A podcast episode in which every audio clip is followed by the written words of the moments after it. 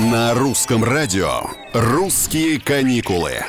Всем привет! С вами Петр Кузнецов. Сегодня поговорим о системе «Все включено». Как она работает сегодня? Все ли включено и сколько это стоит? Эксперты взяли для расчета проживание в отеле для двух человек в течение десяти дней в августе. Очень актуально. Получилось, что минимальная цена в гостиницах категории три звезды в Анталье составила шестнадцать с половиной тысяч рублей. В люксе это будет уже сорок две тысячи. Для сравнения, в Краснодарском крае меньше, чем за девяносто восемь тысяч рублей у вас не получится отдохнуть даже в трех звездах. И это самый дешевый вариант каникул по системе «Все включено» в России. Дальше только больше и намного больше. В общем, очевидно, что дешевле выходит проводить отпуск на море в Турции, чем в России. Эксперты объясняют такую разницу истории развития турецкой системы отдыха.